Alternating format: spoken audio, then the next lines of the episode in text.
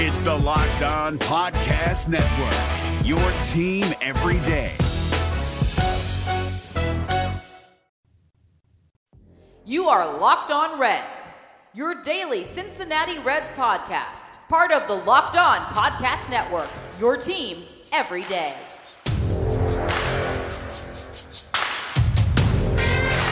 Today we welcome back Chad Dotson. We're going to get you all excited about the 2020 Cincinnati Reds here today on the Locked On Reds podcast. And here we go.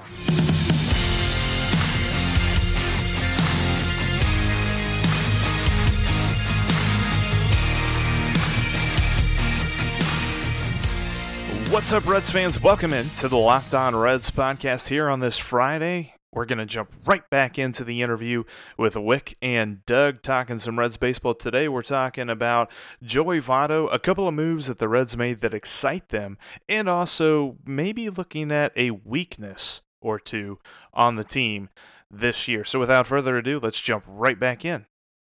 Let's shift our focus back to this season. What has been the thing that you look at and you're like, man, this is the most important thing they've done? I'm gonna go with Castellanos. I just I just felt that that bat in the middle of the lineup would have changed everything, and I'm really disappointed that we don't get to see it tomorrow. yeah. yeah, I think for me, um, and it's it's one that I, I don't know the definitive answer to yet, but I hope we get a chance to consider uh, you know see it finally play itself out. Uh, but the Reds over the last couple years, last two years specifically, have kind of been willing to almost punt on the old guard defensive stats. You know, yes. you look at the guys they signed. They signed Castellanos, who's pretty much been positionless his career. Uh, they signed Mike Moustakas, who's played 40 career games at second base to play second base. Um, they let Jose Iglesias go, despite the fact that he was one of the flashiest, best shortstop defenders uh, you saw last year. Um, they moved Nick Senzel to center field and had never played there before. Uh, they kept Jesse Winker. Um, I, I almost wish I could pick the brains of the people that are behind that aspect of why they were willing to do that because with shifting and the ball flying out of ballpark so much more and a dominant starting pitching staff, it's like, okay, am, am I have I been overrating defense the last couple of years, and uh, am I overrating it going forward? Not that they still don't have several very capable defenders. It just it seems like a very clear trend that they said, screw it, we want offense. We're gonna find it and we'll make it work out. Um, but to me, that's been the one thing because it's like, wait a minute, what? Like, wait, that that, that doesn't wait. Okay, um, how does that plug in here? And all the answers kind of spit out that okay, a defensive stats have been a little bit overrated for a while now, and B, if we can hide that by getting great offense, we're going to do that too. I, I, I think there might be more to it than that. I mean, one, everybody strikes out way more than they did even five years ago. Yeah. So you've got less balls in play. More and more hitters are trying to get the ball in the air. So infield defense means a little bit less. As you mentioned, you got the shift, so now it means even less. Um, and then when guys are getting the ball in the air, it's going over the fence more. So now outfield defense means a little bit less. I mean, it, it, it isn't as important as it used to be even a couple of years ago. And you've got that extra roster spot too, so you can throw in a defensive replacement late if you've got a lead, if you really think it is going to matter at that point. So yeah, it's uh, it's a it's an interesting trend that like you know I, I think three years ago me would have would have been like wait wait this doesn't add up as much, but it's also kind of one of those things where it's a it's a specialized uh, very very intricate roster construction, and it seems like they're doing everything they can to squeeze out every last ability to to make each one of those 26 work. What is the weakest aspect of the 2020 Reds to you guys? Uh, the the lack of a second shortstop anywhere close to being ready right now. I mean, it, for everything that I believe Jose Garcia is and can be, if there's a problem in the early part of the season, I mean, who do the Reds turn to? Like, if something were to happen to Freddie Galvis, I mean, you're going to just be like, hey, you know, Alex Blandino, Kyle Farmer, you're our everyday shortstop. Like, I don't have any sort of confidence that that's going to happen. So that that that's that's my biggest weak spot for the Reds right now is if, if something were to happen to Freddie Galvis early in the season. Yeah, I think that's a pretty pretty clear one as well. Um, I, I, guess I would say beyond that, and obviously we don't know exactly who's going to make the roster when we get to the roster, but I would say maybe bullpen experience mm-hmm. is the the next best one, and obviously you know. Uh, uh, relievers year to year are fickle as can be. We saw that with Jared Hughes and David Hernandez over the last two years. That experience is great at times, but you can also fall apart completely after that. I think the arm talent, and Jeff, we talked about this last week, was uh, you know the arm talent the Reds have back there, and the things that they focused on in terms of building this bullpen, um, spin rate, uh, velocity, that kind of stuff. Uh, they've put together a great group down there in terms of arm talent, but it doesn't have a lot of experience. And like you know, uh, former starters like Lucas Sims and Robert Stephenson, um, uh, Amir Garrett as well, like guys that that you know uh, you were very very highly regarded pitching prospects for a very good reason. Uh, didn't quite cut it as starters, have made the move to almost full time relievers at this point, but don't have options left, and they kind of have to be there, but don't really have a whole lot of experience doing the the late inning work that you would hope that they're going to have a chance to do. Um, uh, I think the Reds have chosen arm talent over experience, and that's a that's a cool strategy. I, I, hope it works out for him. But uh, there's not a whole lot down there that's the uh, the crusty veteran 31 year old that you know what you're going to get when he comes in, um, and that's a little bit of a roll of the dice. And obviously, guys like Nate Jones, uh, if he is healthy and the season getting bumped back further and further, kind of helps that that potential chance. Uh, they do have some guys in all minor league contracts that might end up making a roster if and when we get around to a season. Uh, but the guys that look like they're the the forefront guys for those you know sixth, seventh inning roles. Um, a lot of talent, not really ripe on experience down there, and I think that's one thing that I'll be watching uh, as uh, the season gets going and the roster kind of shakes out. If Joey's decline continues, what do the Reds do?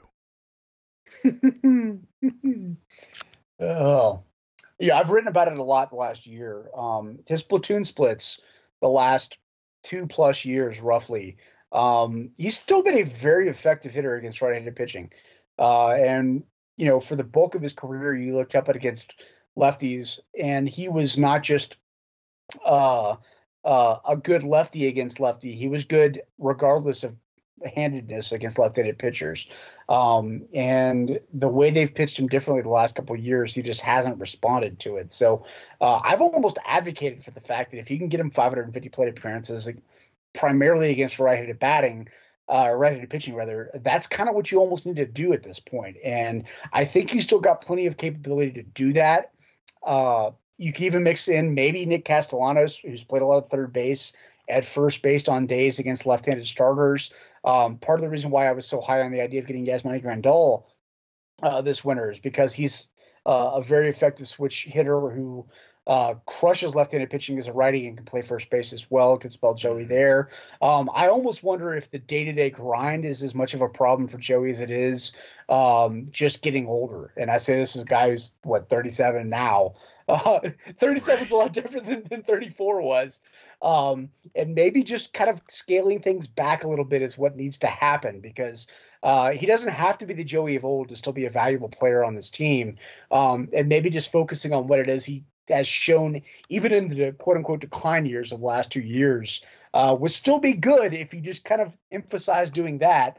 Um, not to mention the fact that if you sit him against left handed starters, suddenly in the seventh, eighth inning against a right-handed reliever, now that we've got the three-out minimum rule, um, maybe Joey Votto becomes your best asset off the bench late in games a couple times a year too. So uh, yeah, but I'm I hope I don't have to knocking on every bit of wood I have. I hope I don't have to worry about that. Um, but yeah, that's I think that's what I would lean towards as the first step. I, am with you. I, I, think that we all knew this day was coming at some point. Uh, maybe it's it's showing up a little bit earlier than some of us thought. Um, but you know, getting him to be the most valuable that he can be. I mean, you're right. It it might just be that he doesn't play very often against left-handed pitching. Uh, we we've seen that you know as you said he hasn't really adjusted to that as, as well the last couple of years. Um, I, am not sure that I'd start him out this year, just totally sitting him right away. But you know if if you're, I mean I I don't even want to throw timetables onto the season because I have no idea how long the season's gonna come and be. But uh, if early on it doesn't look like he's hitting left-handed pitching uh, as well as you would hope, that you know maybe you do need to look into getting Castellanos a few more at bats at first base, or I mean maybe Well, I guess Josh VanMeter is he's also a lefty, and I mean, I while he killed left-handed pitching in AAA, he did struggle a little bit with it in, in the majors. But you know, at, least exploring another option to face left-handed pitching at first base. Um, I don't really know what other option that would be other than Castellanos at this point, but uh, you know, fortunately the Reds have a million outfielders, so they can make that work. And and yeah, uh, I was gonna say that it kind of opens up the the, the outfield logjam at that point as well. Um, yeah, it's one thing that I hope I don't have to hope I don't have to work uh, too much into what it is I cover over the next couple months. But I will just to bring it up again. Uh, I think one thing that has stood out to me, well, has that's that's present tense had stood out to me in Cactus League play was that Joey went back to squatting and, and choking up. Um, you know, he, he, obviously with the the transition uh, in hitting coaches with Donnie Ecker uh, and Turner Ward both exiting after just one season, and seeing what Joey went through last year during the second half of the year uh, with the the swing change and reverting back to being much more upright and everything else. Um, the fact that that entire series of moves happened, and he came into camp this year. Uh, the Joey Votto we we got used to seeing, and not the one that tweaked his swing mid season last year, um, kind of made me think that maybe the Reds and Joey both uh, realized they might have been overthinking things a little bit too heavy last year. And you know, obviously, even if Joey just gets back to to 2018 Joey, that's amazing. You, you mm-hmm. put a 420, uh, 421 on base percentage in the number two spot in the lineup every day, uh, lefty or righty, whatever. Um, that's fine. That's totally, totally fine. And uh, I hope that that's all they're asking him to do. And that's the other aspect of this as, as well is that you know he's been asked to carry the offense so much for the last couple of seasons that bringing in Castellanos and Shogo and, Mike Moustakas as well. Um, they they took a lot of the pressure off of him having to perform. And I hope that's something that also kind of permeates into his performance this year as well. Here in just a moment, we're going to continue our Joey Votto talk and talk about a couple of other things. But before we do, I got a question for you. Are you looking to get healthy? Are you looking to lose some weight? Look, willpower is key, but so also is having the right stuff. Withings is the company that came up with the first ever smart scale, and they are still the best company to turn to when you're looking for a smart scale. They have the Body Plus body composition scale that when you step on, it gets your weight, your weight trend, your full body composition, and even sends a weather report to your phone via Wi Fi or Bluetooth. Best way to keep in shape is to keep up on the numbers. And when it comes to your scale, you can't look very much further than the Withings Body Plus Body Composition Scale. And today, if you go to withings.com slash MLB, you'll get 25% off the Withings Body Plus Scale. That's W-I-T-H-I-N-G-S dot com slash MLB for 25% off today. That's the Body Plus Body Composition Scale at W-I-T-H-I-N-G-S dot com slash MLB. How much do we think that that's a worry that the decline continues?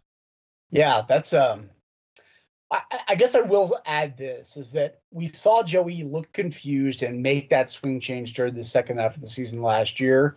Um, even in his most recent awesome seasons, he struggled a little bit out of the gate. And it took until mid year before things really started to click.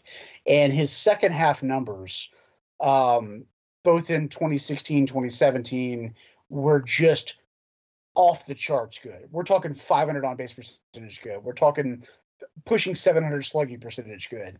Um, the dude is a creature of habit, and maybe he just didn't give himself enough time last year with more new voices than his ear than he was used to. I, I don't know, but I, I think it's one of those scenarios that's going to be weird to watch if and when we do actually get things going this year, because it's obviously on a different timeline uh, than even the most routine Joey Votto year would be.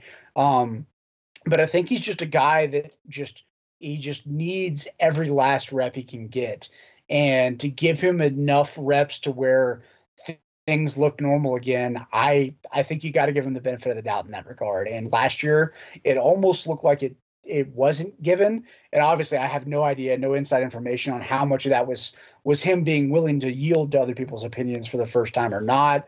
Um, but he looked confused and looked like he did yield. And the way that he opened up the season this year, coming back as, look, I'm Joey Votto. I've done what I've done. This is how I make or break myself. Uh, I think you give him the benefit of the doubt for that again and just see where it goes because obviously he has proven time and time again to be uh, the most cerebral hitter I have ever seen and and a guy that also sometimes takes a little bit of time before it clicks and he figures it out but what he does is as dominant and unoutable as you could possibly make in the modern game of baseball. Right. I'm I'm gonna I'm gonna be negative Nancy on this one, and I I don't want to be, but I, I'd be lying if I said it, I didn't think about it way too much this off season. uh, one of the things with older players, and this has been true forever, is that the bat speed slows down a little bit, and so older players tend to have to cheat a little bit more. Now, one of the things that made Joey Votto so good, beyond just the strike zone discipline, uh, is that he had the ability to foul pitches off when they were in the zone but weren't hittable. Mm-hmm. We didn't see that, that last year. He did that significantly less than he had in the previous years. And as a result, we saw his strikeout rate go up a little bit and his walk rate, which was still very, very good for a major leaguer. But for Joey Votto, it was pretty bad. Like that that was one of the big things that really dropped off the charts for him last year was his on base percentage was like what 357 I believe. I mean mm-hmm. for Joey Votto that's terrible, right? I mean we're used to a guy who's going out there it you know a 420 clip for the last decade. So it was very un Joey Votto like. Um, and we've we've seen this happen with you know pretty much everybody for the entire history of baseball. As they get older, that bat speed slows down. And I just can't help but wonder if we're not going to see that happen sooner these days for not just Joey Votto, but for everybody, because pitchers are throwing so much harder these days than yeah. they ever have before. Mm-hmm. And that the just where if your bat slowed down just a little bit, you know, two decades ago, well, guys were throwing 91. It didn't really show up as immediate and quickly as it does now when everybody's throwing 96. Yeah. Uh, and that that's where I'm coming from as a should we be concerned? And when my brain goes to the yes side of things, that that's where I'm thinking about it. Now, as Wick said, you know, Joey Votto's a different kind of dude. Like he he he's always figured it out when he's been struggling in the past. And I, I think that we all can pretty much agree, whether we like some of the adjustments that he's made or not over the years, you know, he's very smart in figuring out how to make things work. Um, I, I don't think that he's just going to fall off of the map completely because he does get the strike zone better than just about anybody. And you can get pretty far with that. But I, I really am concerned that we're not going to see any sort of power come back and that, you know, maybe that 3, 340 to 360 on base percentage area is kind of where we're going to maybe want to adjust our expectations. Mm-hmm. Man, that's I, I did not think about the bat speed thing, and you're you're absolutely right. You saw a lot a lot more awkward swings that completely missed on whether it be a slider or especially a cutter. It seemed like the cutter really was his bugaboo last year, and just overall, it's like our all of our mutual friends Chad likes to say, "Father Time is undefeated." Uh, that, guy, that guy's a jerk. Father Time, not, not not Chad. Father that, Time. That, that, that Father said, time, still yeah. Pushing a 360 on base percentage and a two win player is not. Uh, that's not the end of the world. It's just one of those circumstances where you got to fit that in as opposed to build around it at that point. And yes. if the Reds are willing to do that, and if Joey's willing to do that, there's a marriage that can be made with those two things happening. Um, it's never a fun initial conversation to have, and obviously one that Joey is hoping he can kick further down the road. Um, but a control of the strike zone and the ability to still do decently enough against right-handed pitching a lot. That's still a productive big leaguer, and that's something I don't anticipate going away this year or for the next two, three seasons. Um, but yeah, kicking it back to 2017, Joey Votto, uh, yeah, I would I would bet against that, and I feel terrible saying that, but yeah, that's uh, that's where we are at this point.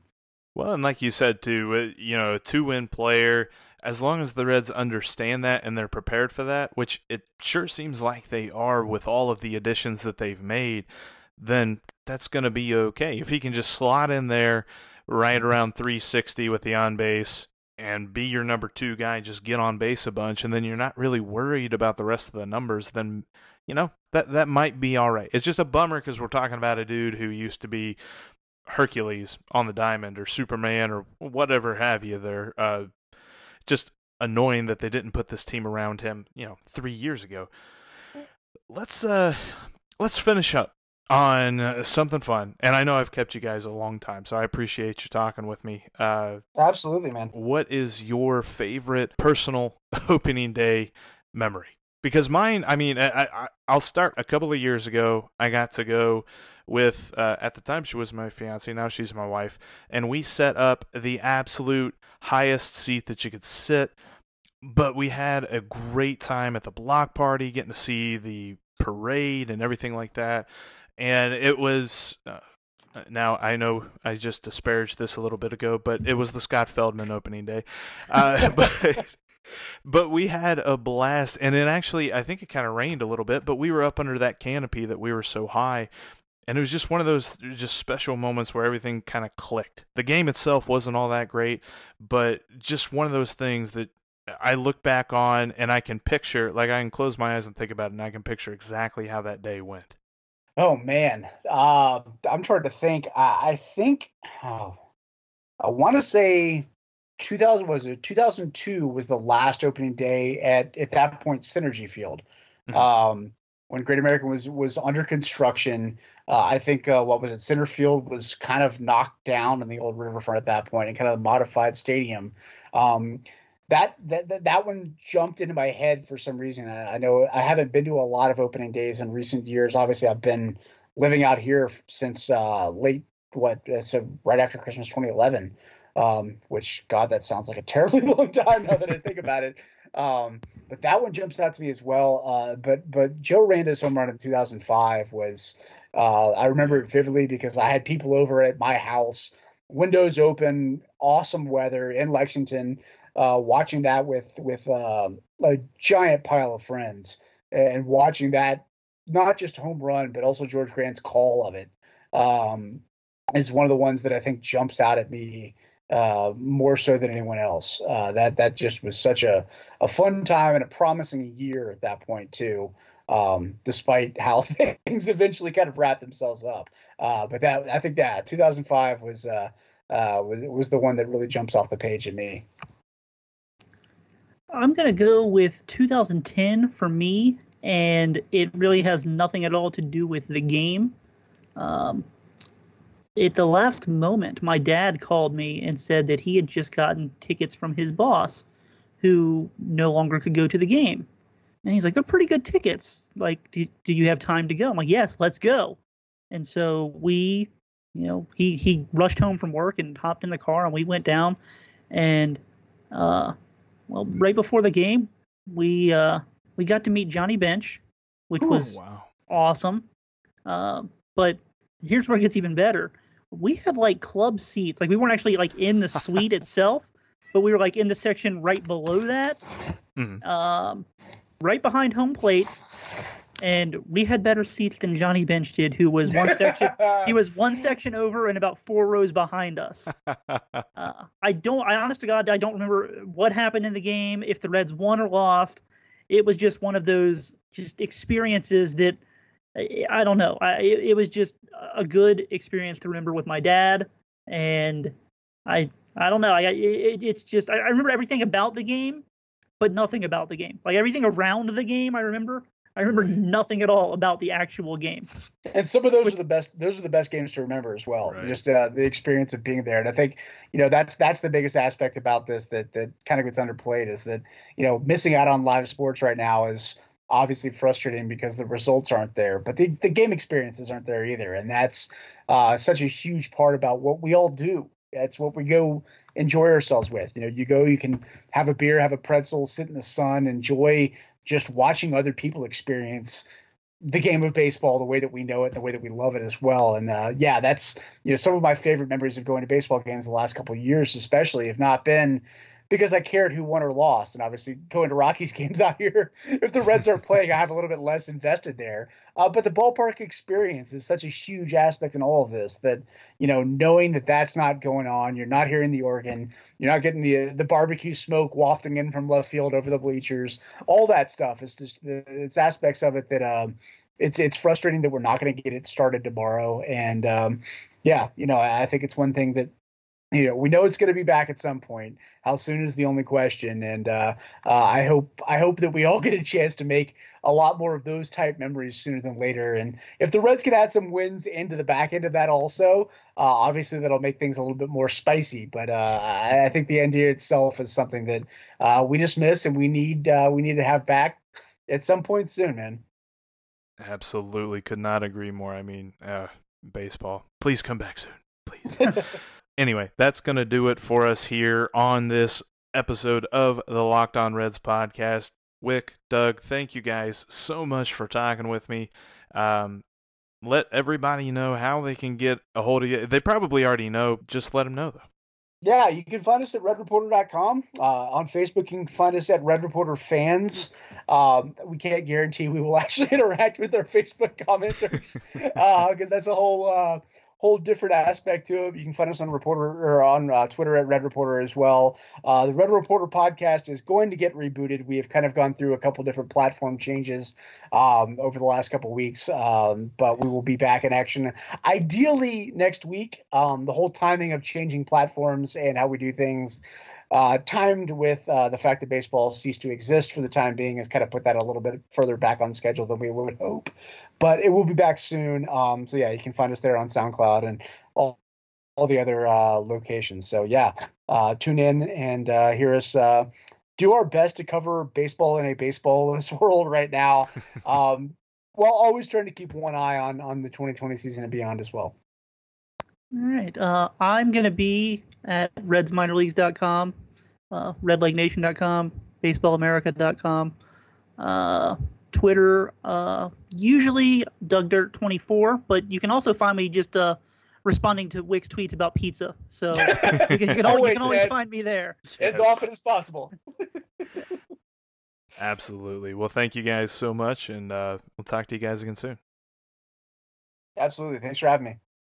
Same. That'll do it for us this week on the Locked On Reds podcast.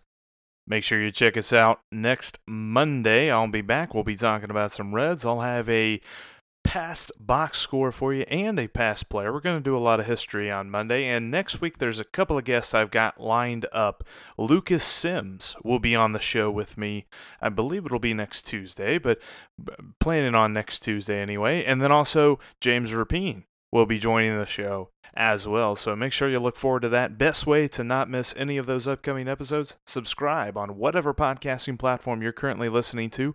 Follow me on Twitter at Jeff Carr with three F's, and also follow the show at Locked On Reds. We tweet out all the episodes and all that good stuff as well. And if you ever want to get in contact with us, 513 549 0159 is the Locked On Reds line. But that's going to do it for us here on the Locked On Reds podcast. My name is Jeff Carr. I'll talk to you guys on Monday.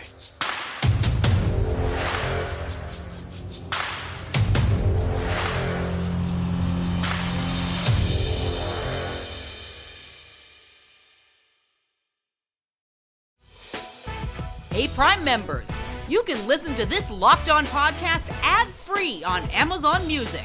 Download the Amazon Music app today.